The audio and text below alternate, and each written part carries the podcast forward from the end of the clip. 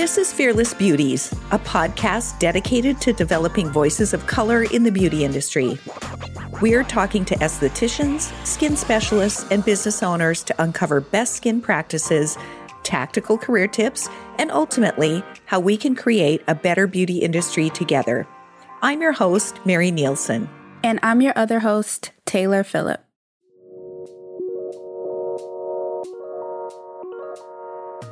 This week is the last episode of season one for Fearless Beauties, and we're going to chat about multi ethnic skin. Yeah, I cannot believe this is the last episode. I know they say when you're having fun, time flies by, and that has been certainly true for this podcast. But we can't wait to tell you about the best tips and techniques for clients with mixed backgrounds. Well, Taylor, let's jump into it. Doing a really thorough consultation to investigate your client's skin type is always important, but you can make bigger mistakes and have more oops, make wrong decisions when you're making treatment decisions based on your client's physical appearance. A quick glance at the Fitzpatrick scale. Your client may look like a Fitz 2, but really be a Fitzpatrick 4. I think in one of our episodes, we discussed the adverse reaction that one of the students at the aesthetic school who had Native American heritage that had creamy white skin and black hair. Her arms looked like they'd been pressed in a waffle iron after an intense pulse light treatment. Well, that was early on. We are a lot better at training students to get solid intake information now. But we had a student about a year ago who has blonde hair and blue eyes, but she's half Asian. So at a glance, looking at her, she seems like she would almost be a Fitz one or a two. But one of the instructors called me into the room and had me survey the students on their first day and said, One of these women is going to surprise you because their ethnicity isn't what it seems. Can you guess? And of course, I guessed her because it was, well, she was just the obvious person who wouldn't be what she seemed. And even my middle daughter has a friend named Marie who's from Belgium, and she has white blonde hair. She married a man from Vietnam with darker skin and darker eyes. They have two kids. Their son has white blonde hair and blue eyes like his mom, and his sister has darker hair, darker skin, and almond shaped eyes. No one ever thinks that Marie is her daughter's mom, and no one ever thinks that Kai is the little boy's dad. If you didn't do a strong consultation, you could end up over treating your client or being more aggressive and causing skin damage like post inflammatory hyperpigmentation. Taylor, can you think of some other reasons why knowing ethnicity is specifically important? Well, I know throughout this podcast, we have talked about the fact that knowing your client's ethnicity is way more important and beneficial to their skin health than the color of their skin. Those two examples you just shared are proof of that. Other than the proper treatments to use, your client's cultural history, the diseases and disorders they're prone to, and their personal preferences, such as using plant based natural products opposed to medical grade products, they're all important and based on your client's ethnicity. If an esty knows that these characteristics are significant in their client's life, they can ask questions to better understand how to approach their skin while respecting their culture. So, getting past the color of their skin and into their cultural specifications could really help esties develop a treatment plan to avoid common disorders that correlate with certain ethnicities. So, Mary, why would you say that investigating your client's skin type is specifically so important for multi ethnic clients? Well, I think that there's key questions that esties need to ask to ensure they understand their client's correct skin type. In addition to doing a visual exam to determine if the client has oily, dry, combination sensitive skin, they need to ask about lifestyle issues and also about ethnicity. But Taylor, I know some practitioners feel really concerned and feel uncomfortable asking clients about ethnicity and worried that they're going to be perceived as being discriminatory or racist. So, can you give some good examples of ways that esties can talk to their clients about ethnicity? First, I think it's important to be comfortable personally. Having the knowledge and also being able to communicate it effectively is imperative because it's one thing to be nervous about being perceived as discriminatory or racist, but still knowledgeable. And then it's another thing to be completely uneducated and come off as ignorant or just confused. So, for an educated and inclusive esthetician, you could approach your client by saying, Hey, your ethnicity, your background, it plays a huge part in your overall skin health. So, in order for us to reach your skin goals and reach them logically and safely, it's really important for me to learn more about your ethnicity. So, let's talk a little bit about your cultural background. So, after the client tells you that information, you will have a somewhat clear path already in mind because based on their answer, you will know common diseases and disorders, recommended treatment plans, etc. Also, if you feel uncomfortable at first asking about their ethnicity, tell them yours and how you treat your skin based on your cultural background and not just the color of your skin. That way, your client can understand in a different way why you're asking them that question. It also helps to give them some information about you so that they aren't the only ones being vulnerable. It feels more like friends talking opposed to an interview.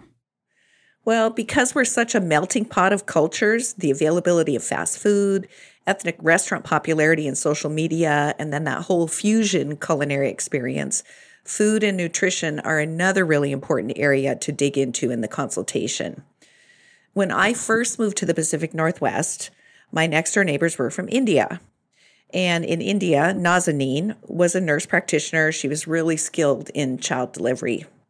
But when she got to the United States, her education wasn't recognized. And so she chose to come to work at the same hospital where I was working, but she was working as a medical assistant rather than go back to school to get her education in the United States. And she had a husband and a daughter, and they ate Indian food that she prepared for all of their meals. They never ventured out and tried American food or really any other kind of food. No Italian food, no burgers, no no nothing. And so when my youngest daughter was in college, her college roommate was from China and she grew up in San Francisco's Chinatown. And she was never really exposed to American food either until she got to college. She was just like, yum, yum, yum, all of these burgers and fries and pizza. But that was like over 10 years ago. And I think our cultures have really blended so much more. So ethnic diets are trendy, but they aren't necessarily authentic. Meals that have traditionally been filled with antioxidant rich vegetables are replaced with calorie rich fast foods that are sort of pseudo ethnic. So clients are contending with obesity, diabetes, cardiac disease from this nutritional shift, I think so many diet issues become visible on the skin lactose intolerance, gluten intolerance, nightshades, even more. I've been doing, you know, as I've talked about before, a lot of work on nutrition in the skin, and I've learned so much about specific foods as well as the nutrients. Yeah, I would say social media plays such a huge part in allowing people to feel comfortable trying new things, especially if it's trendy. That's one thing about social media that I love. It highlights new things, but it could also be a curse. So, for example, the whole Popeye's chicken sandwich trend, everyone and they mama had to get that sandwich with no care in the world how unhealthy it was. It's FOMO, fear of missing out. People don't want to miss out on what is popular. You will have ethnicities that grew up eating a certain way in the line at Popeyes just because it's what they see others doing. And correct me if I'm wrong, Mary, but then those clients go see an esthetician wondering why their skin has turned against them. You ask them about lifestyle questions, and now it's like, wow, yeah, I think my diet has changed. That's probably why I have acne all over my face. no, people are saying, oh no, I eat clean. I eat clean while I watch their DoorDash order get delivered. It's like, yeah, it's crazy. I don't think people really understand how significant food is to their skin. Another thing is like, my grandma, she will eat fried chicken every single day if you let her. And I mean, she'll eat the collard greens with the butter in it and the fried chicken and everything fried. She loves fried foods. And as a black woman, you know, you grow up eating fried foods. That's just in our culture. But oddly, for me, when I grew up like with my mom and my dad, we didn't eat fried foods. Like we ate very healthy. So when I started living with my grandma, we started eating those fried foods. And here I am getting acne all over my face. Like it's ridiculous. So that is how I know food has a lot to do with your skin. Meanwhile, my grandma is feeling healthy as a clam out there because she's eaten it all her life. I think her body's just used to it. So, anyway, I feel like I just answered this question a little, but how does the cultural melting pot of the US influence multi ethnic lifestyles and diets? Why does that matter to their skin health? Well, during the initial consultation, the Health History Form does give insight into our clients' individual skin needs. We can evaluate their medications and get a glimpse of their overall health. How many medications are they on? Are they on photosensitizing medication? Do they have allergies that'll affect the choices that you're making for their treatment? Do they have a systemic disease process going on, like diabetes or autoimmune? Plus, that cultural background information, you know, things like lack of SPF education. But bigger issues, you know, come into play like mistrust of authorities. And then an example that actually came to me this week was that culture of shadeism that exists in different ethnicities but particularly the South Asian culture, a client could be using a skin lightening agent and have lightened their skin two or three shades. And you take a quick look and you just misclassify them because you don't realize that in their DNA, they still have that darker melanin producing skin cells in their DNA, and they're going to react like someone who has visually darker skin. A woman who has used skin lighteners for like four years and she showed pictures from when she started to now, her skin is lightened by probably three or four shades. It was just absolutely remarkable. Anyway, diet nutrition is also enormously important, but those cultural factors are significant too. You know, and another one that I learned a little bit more about this week was Black women and their hair. There's a real sensitivity and a culture around that. Yes, 100% Mary. For me, I know I've said it a few times on this podcast, but as a black woman, I did not grow up experiencing any type of racial injustice growing up. At least that's what I gathered. I grew up in predominantly white neighborhoods, and looking back, I didn't really notice that I was the black girl in a room full of white girls and boys.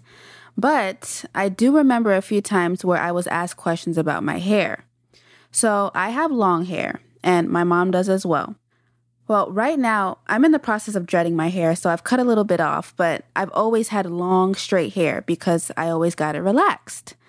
I remember a few times when girls would come up to me at school and ask about my hair. Oh, how many times do you wash it? Is it naturally straight like mine? Can I touch it? Like when I would get my hair braided, they would say, Well, when I get my hair braided, it doesn't stay like yours. Why is that? So it's crazy how I remember this, but thinking back on it, I was always a little sensitive about those questions. To me, we clearly have a different texture of hair. So there is no need to compare, but it, it's also like, wow, is this your real hair? It's so long. I've always gotten some hate from other black women as well. Oh, is that your real hair? Yes, it is. I've also noticed that there is some sensitivity around black women with dreads. I feel like there's a negative stereotype that you cannot take us seriously opposed to if we have long, straight hair or wavy hair, as if long, straight hair makes a woman more put together, more respected. I may be getting off topic, but there is definitely sensitivity around black women and their hair, and I guess it also depends on who you ask. All right, Mary, let's switch gears. What are the key things that tend to affect multi ethnic skin? Well, the environment is really huge on the skin.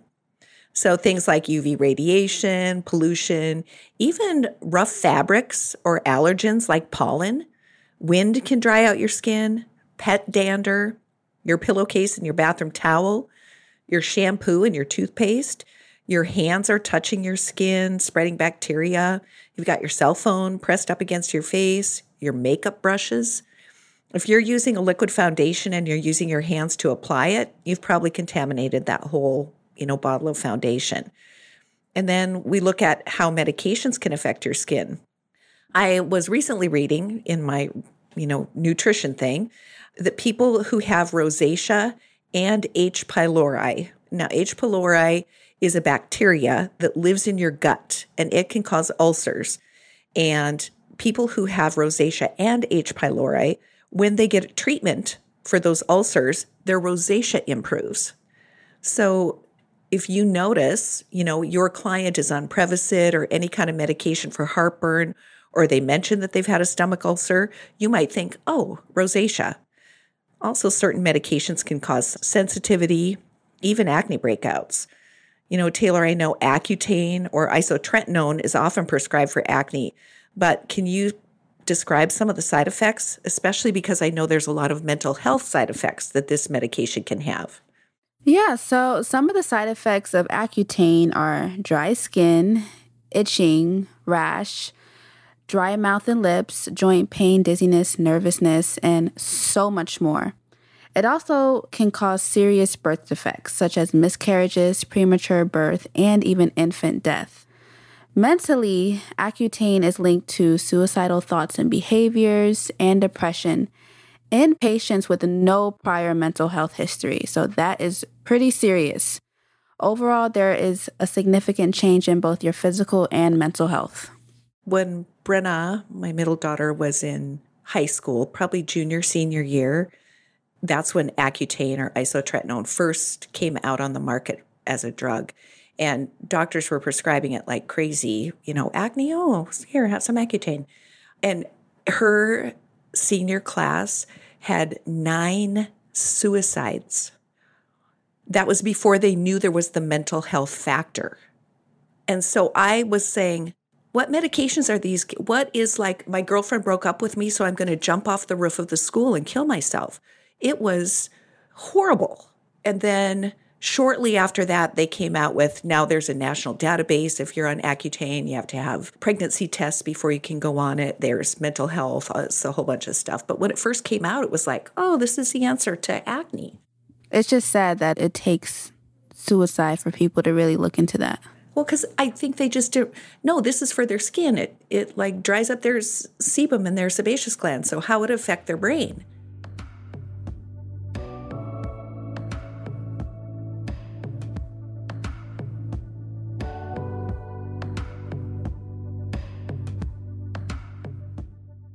Moving into skin disorders and diseases, what tips would you give to estheticians to spot diseases and these disorders in multi ethnic skin?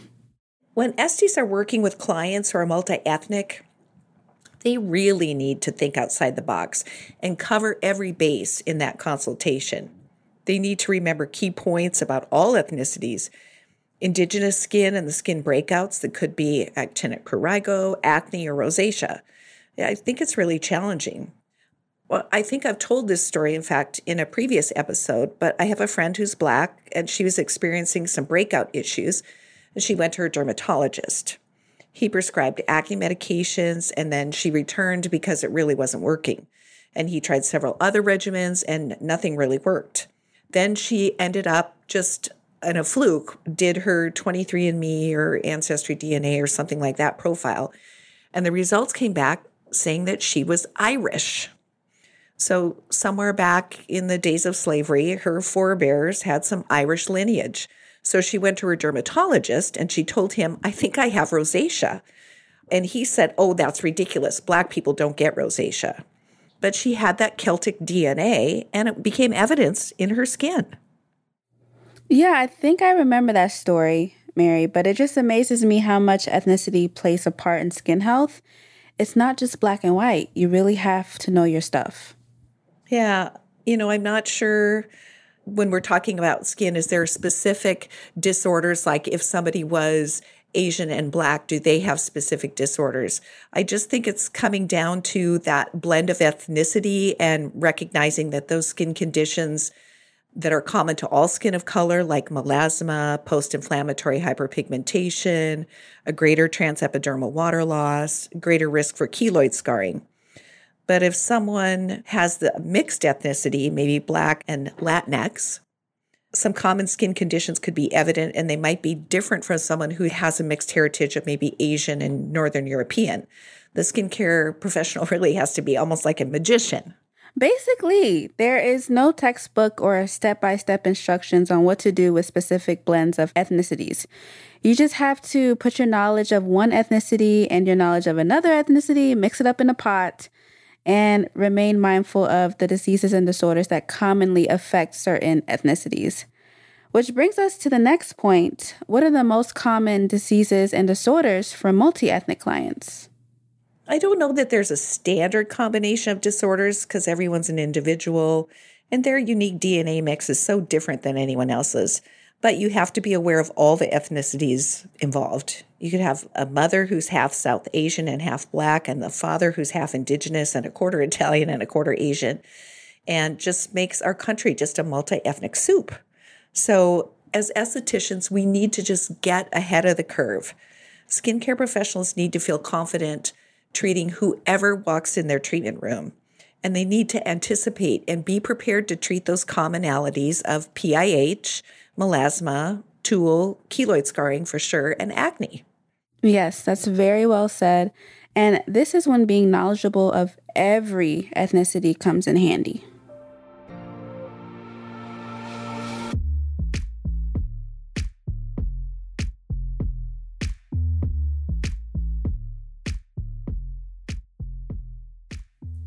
So, as we move on, how can estheticians approach the treatment plan for a multi ethnic skin? Well, when the esty is working on the treatment plan, she needs to give some extra time and consideration to look at things from all sides. Think about diet, lifestyle, cultural background, and a solid skin analysis. There's so much to learn just from the physical exam of the skin. Cleanse the skin and then look under magnification. Look at pore size and texture. Look for pigmentation. Is the pigmentation in the pattern of melasma or sun damage? Are they oily in the T zone or is their skin dehydrated? Look for vascularity, any broken capillaries. Look for clogged pores and blackheads and whiteheads and papules and pustules. And then look down the neck as well, around the hairline, even in the ears.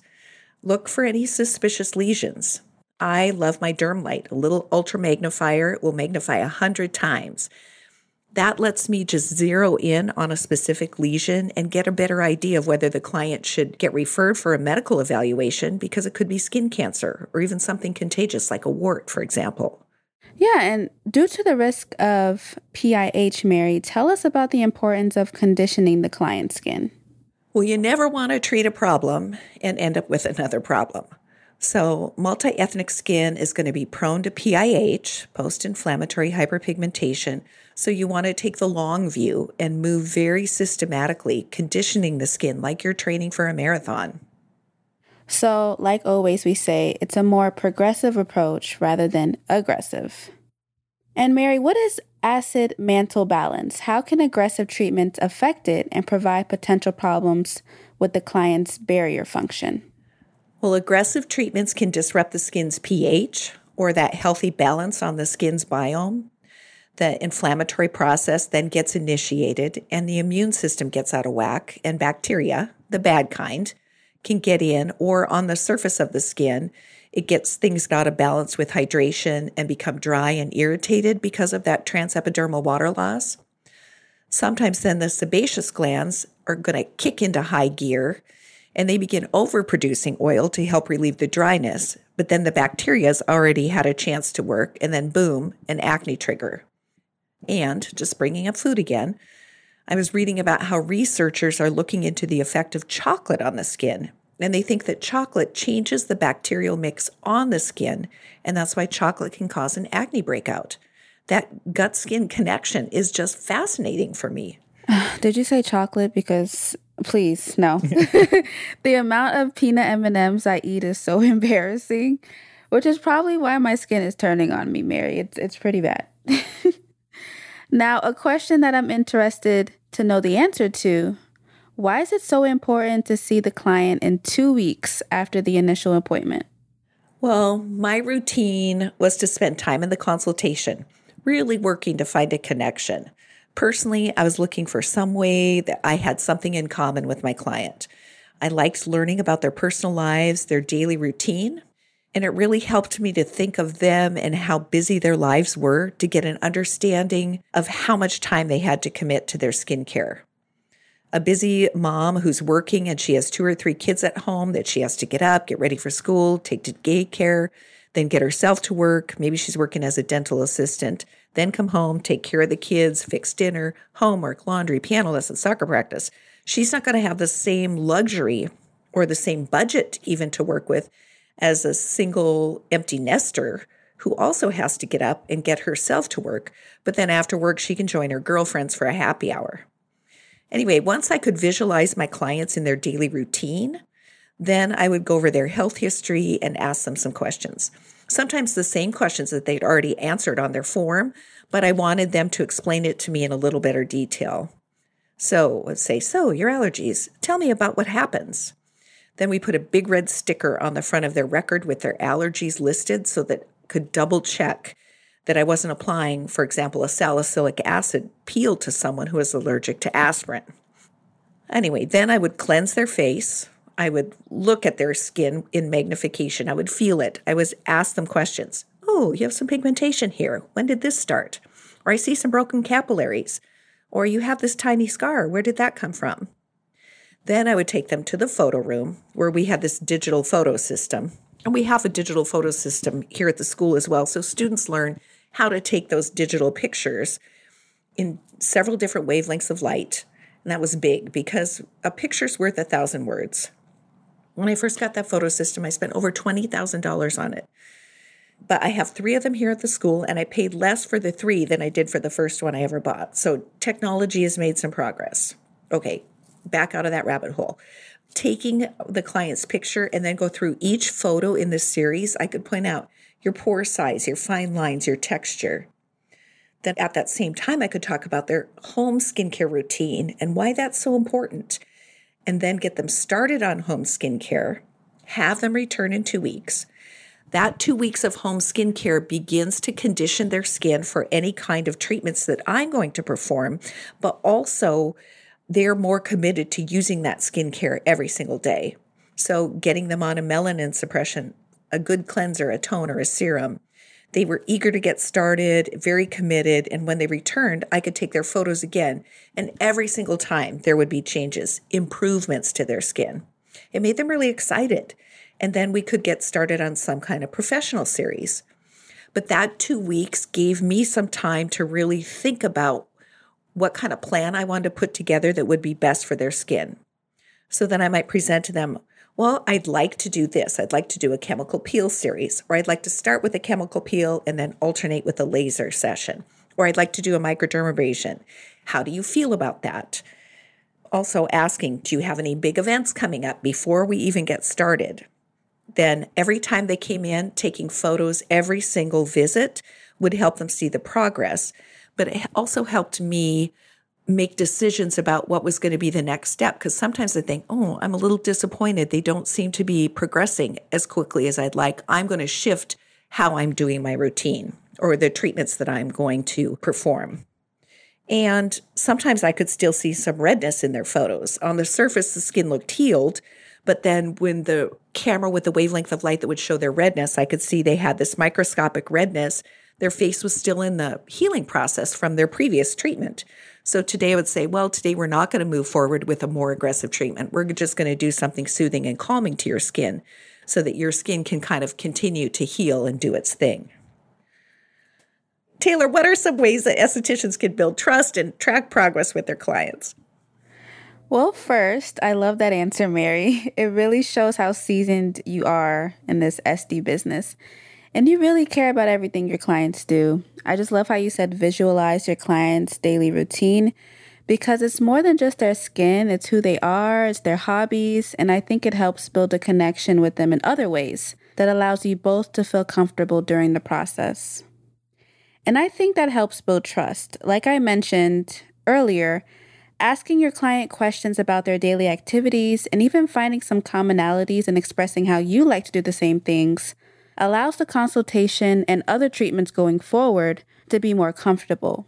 And in regards to tracking progress, I think it's a good idea to take mental notes and then write them down after the client leaves. Notes about what they like to do, their family life, daily routine, because when they come back and you evaluate their skin, you can compare their skin's progress to their daily lives. So maybe they enjoy bike riding for 10 miles on the weekends.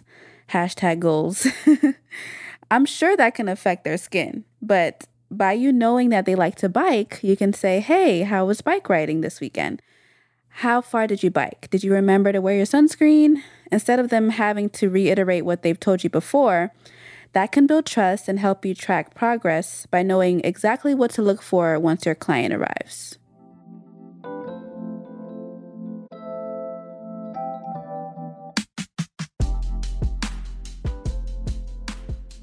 Today's key points are taking time and asking the right questions so you can find the best solutions for your client's issues. I also think it's being bold and learning to ask the right questions, including the right way to introduce talking about ethnicity and why it's important. Yes, I completely agree. So, I would say my key points are not to treat a client by their skin color, but by the characteristics of their ethnicity. Take time to learn about their cultural background and focus on making those conversations and consultations comfortable and necessary. Be intentional with your questions. Ask about their lifestyle, diet, etc., because that plays a huge part in their skin health journey. Lastly, find some commonalities between you and the client to make the relationship more organic and not like an interview. That helps to build trust and alerts to the clients that they're in a safe space.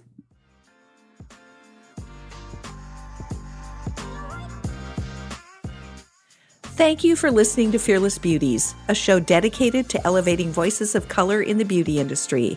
We'll be back with season two in the fall. I'm your host, Mary Nielsen. And I'm your other host, Taylor Phillip.